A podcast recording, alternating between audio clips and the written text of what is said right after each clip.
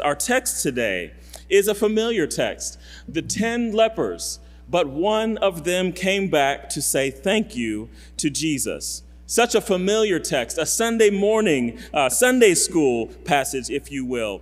But there is much more to the story, and that's why the message is called A Curious Case of Gratitude. The first time that Jesus healed a man in chapter in, in the Gospel of Luke was in chapter 5 he touched a man and told him to go and show himself to the priest. But the story for today is different. Jesus is traveling on the border between Galilee and Samaria, knowing that he may encounter people from both places. And ten men cry out to him, Master, heal us of our leprosy. Jesus does not show hesitation to these men. We could say that he has no reason, no way to deny them because of their faith and their bold request. So, what do we know about this story? We know that these men believed that Jesus was the Christ.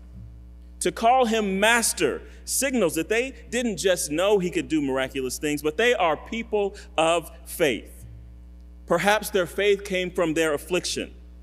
Perhaps it came from them witnessing Jesus' miracles time and time again, or perhaps it came from them hearing about what he had done in their community. Or perhaps it came from their understanding that Jesus is their last hope of being healed. But however they arrived at this place in their life, they arrived just the same. All 10 of the, these men agreed. They all knew that they had a need. There were no dissenters, there was no bickering or arguing about what they needed to do. They approached Jesus for their healing. And they understood that they needed help beyond their own ability. None of them in the group could heal another, and certainly not all of them. They are in trouble, and they all know it. And so they arrived at the place in their thinking and their decision making where they need, they know where their help will come from Jesus. This group comprises men from Galilee and one man the, the text calls a foreigner who was from Samaria. It must be noted that earlier in the Gospel of Luke, in Luke chapter 9, Jesus passes through Samaria and he is rejected. We may read this t- text at first and not think too much of it, but for the purposes of our text today, it has great significance because Jesus had a recent experience with rejection. Not only rejection, but rejection by now the same people, rather, the same person who's asking him for help. As far as we know, in the story of the 10 men with leprosy, the men, especially the foreigner, the text calls, didn't have anything to offer Jesus in return for their healing. They couldn't pay, they didn't have enough that would pay for this miracle to take place. Not that Jesus would have accepted it anyway, but we, they're in a place, a desperate place, where nothing they have will exchange for the miracle that they would receive. It didn't matter if they had all the riches in the world, if they had an excellent reputation in the community, if they had a prominent position in the temple. Once they became leprous, all of those things went away, at least temporarily. Because you see, at this time, being leprous not only had physical implications, but also societal and religious as well. And so, this encounter that Jesus had with the one man who came back to say thank you is different from the many miracles that he normally performed because this miracle wasn't performed in the person's presence. You see, with the other miracles that Jesus did, he would heal them. Let's take the blind man, for example. He healed him and he was healed in his presence. Time and again, he would do miracles in their presence, and the person would burst with gratitude and say, Thank you for what you have done in my life. But this was different. Jesus sent the men away and said to show yourselves to the priests. And once they had been healed along the way, they were completely free to do whatever they wanted to do with the rest of their lives. But only one of the men found it in his heart to be grateful, at least grateful enough to return to Jesus to say thank you. We don't know what all that was going on in his life, but let's say the ingredients of his life demanded that he must go back and say, Thank you for what you've done for me. Not only that, but the scripture says that he says it in a loud voice Jesus, thank you for healing me. And so it's interesting because Jesus is a priest. He told them to go and show themselves to a priest, to the priests, plural, but he was a priest. He was fully capable of serving in that role, but he told them to go away for a purpose. So, why didn't approaching Jesus qualify as the healing act? Why didn't he just, they just become healed in that moment? Why did Jesus tell them to go and see another priest for their healing? It was because Jesus connected this experience with the, ex, ex, with the historical experience of what leprosy was in their time. You see, in previous instances of leprosy, before this moment, if someone had this disease, their priest would examine them. And if their case was qualified, they would be, if they were uh, determined to be healed, they were ceremonially clean, meaning that they could participate in religious ceremonies. They could go to church in our terms. And if they were, they could participate in every religious ceremony that was allowed for them to participate. Jesus knows this, so he tells them to go see the priest, but this time something happens that has never happened before. They're healed before they get there. This faith that they had could have only come from a direct encounter with Jesus Christ. There was no other way for them to receive their healing in the way that they did. Because they believed that Jesus' plan would work, they arrived at the, arrived at the priests healed rather than having to go through the typical process of examination. Typically, the men would have had to be examined every seven days until their case of leprosy was no longer a danger to others. This was an early form of quarantine that by now we know all too well. It was no accident that these 10 men who had leprosy were together. Either they were together when they were struck with leprosy, or they became lep- however they became leprous, they decided we have to stick together because it was a very difficult experience to have leprosy in their time. And Jesus sees a problem here. He realizes, he sees that the focus has become external. Jesus is solving an issue that in scripture and ensuring that the narrative is not based on punishment. Ultimately, he changes this narrative because he is called to take on the world's punishment upon himself. But first, step by step, miracle by miracle, he takes responsibility for the healing of the people. And this miracle is a curious case because we wonder why would Jesus ask the question, Where are the others? Where are the other nine that I also healed? He's asking, Where are the other nine, that I also healed? And he literally speaks volumes with this question because he lets us know that, the, that gratitude is the rightful expectation. The question that he asks, Where are the others?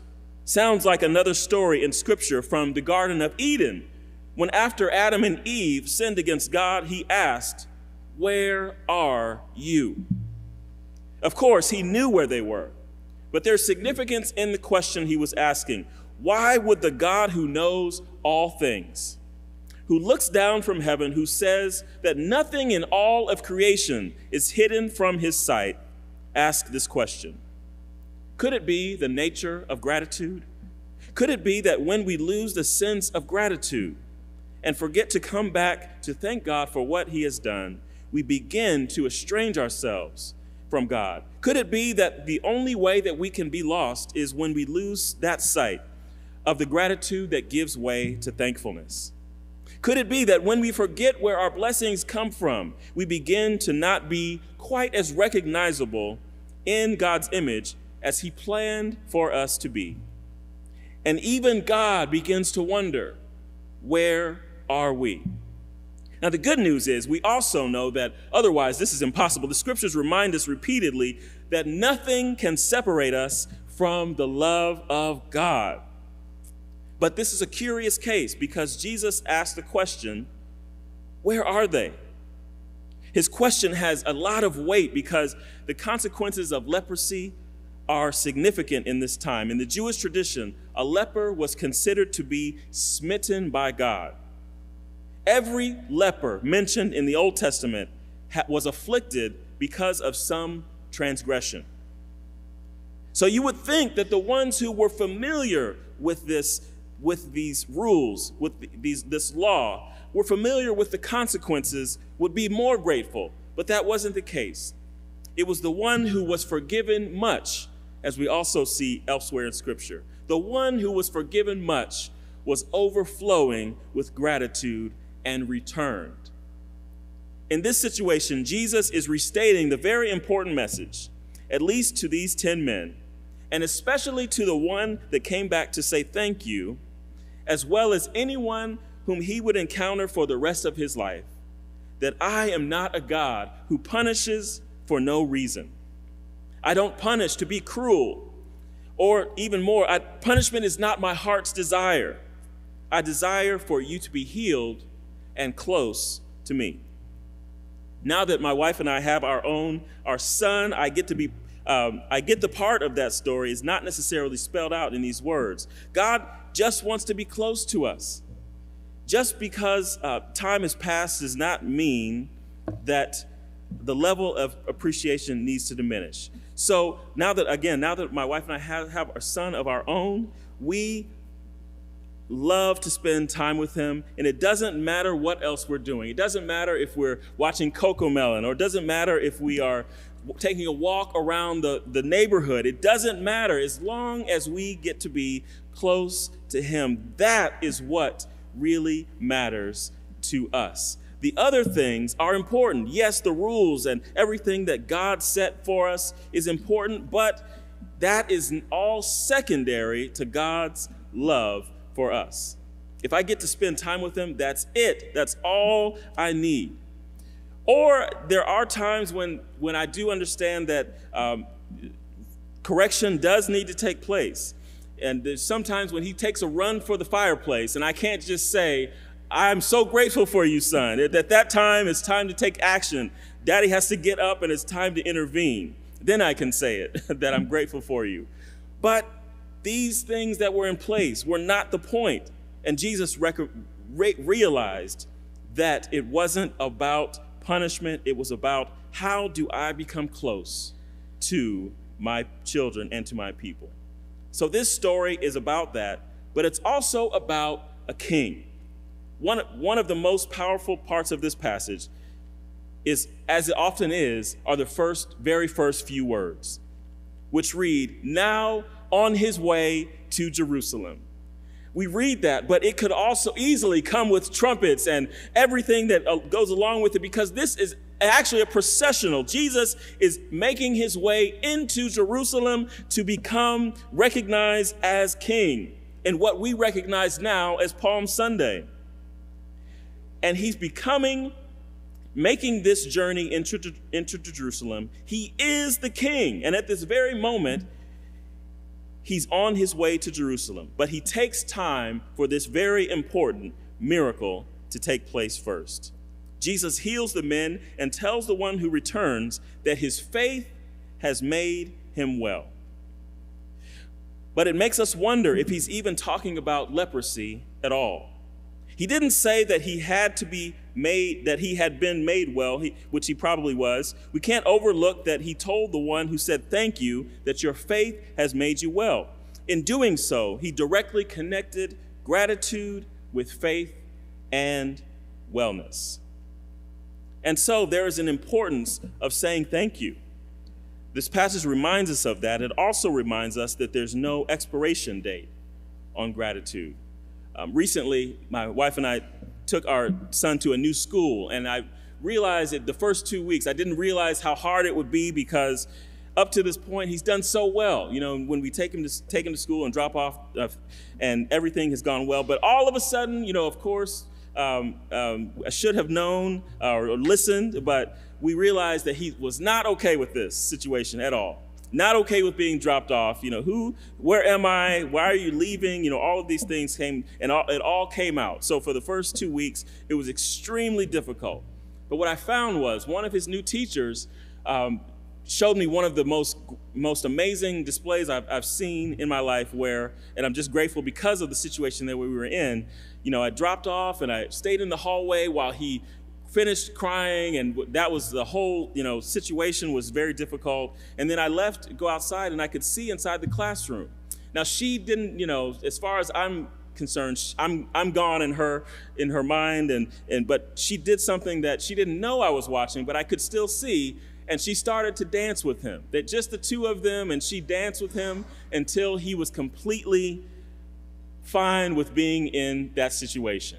And what I learned was that sometimes things people do things for us and act as if or as angels to us as the Bible tells us just because God leads them to do so and it's up to us to recognize those moments and go back and say thank you. So I did for the next days. I'm, I'm, you know, profusely, oh my goodness, thank you so much for taking such good care of him and for doing whatever he needed. And because I felt God in that moment, that that was what God was doing for us in our lives.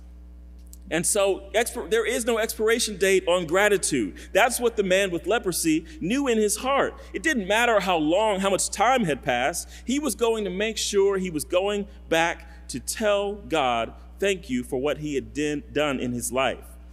And that's what God is to me now in my life. God has the power to create gratitude in our hearts. I hear so many conversations about creation, um, you know, theologically, if you will, from Genesis and Adam and Eve and what is the nature of creation. But how often do we think about God creating gratitude in our hearts? What Jesus is doing with this man with leprosy is creating an unbreakable relationship. Imagine trying to tell him that God isn't good, that he's not perfect, that he will do whatever we need as, as much as our faith and our obedience allows. It's amazing what he will do in our behalf, on our behalf. Jesus is empowering the one who didn't let embarrassment of being the only one to say thank you get in the way of doing the right thing. He wasn't bothered by going back to talk to his friends and associates and then say, Wait a minute, why did you make us look bad? Why were you the only one that went back to say thank you? He didn't let anything of that nature get in his way. And so, we must remember that this is the true nature of what God is doing and aims to do in our hearts.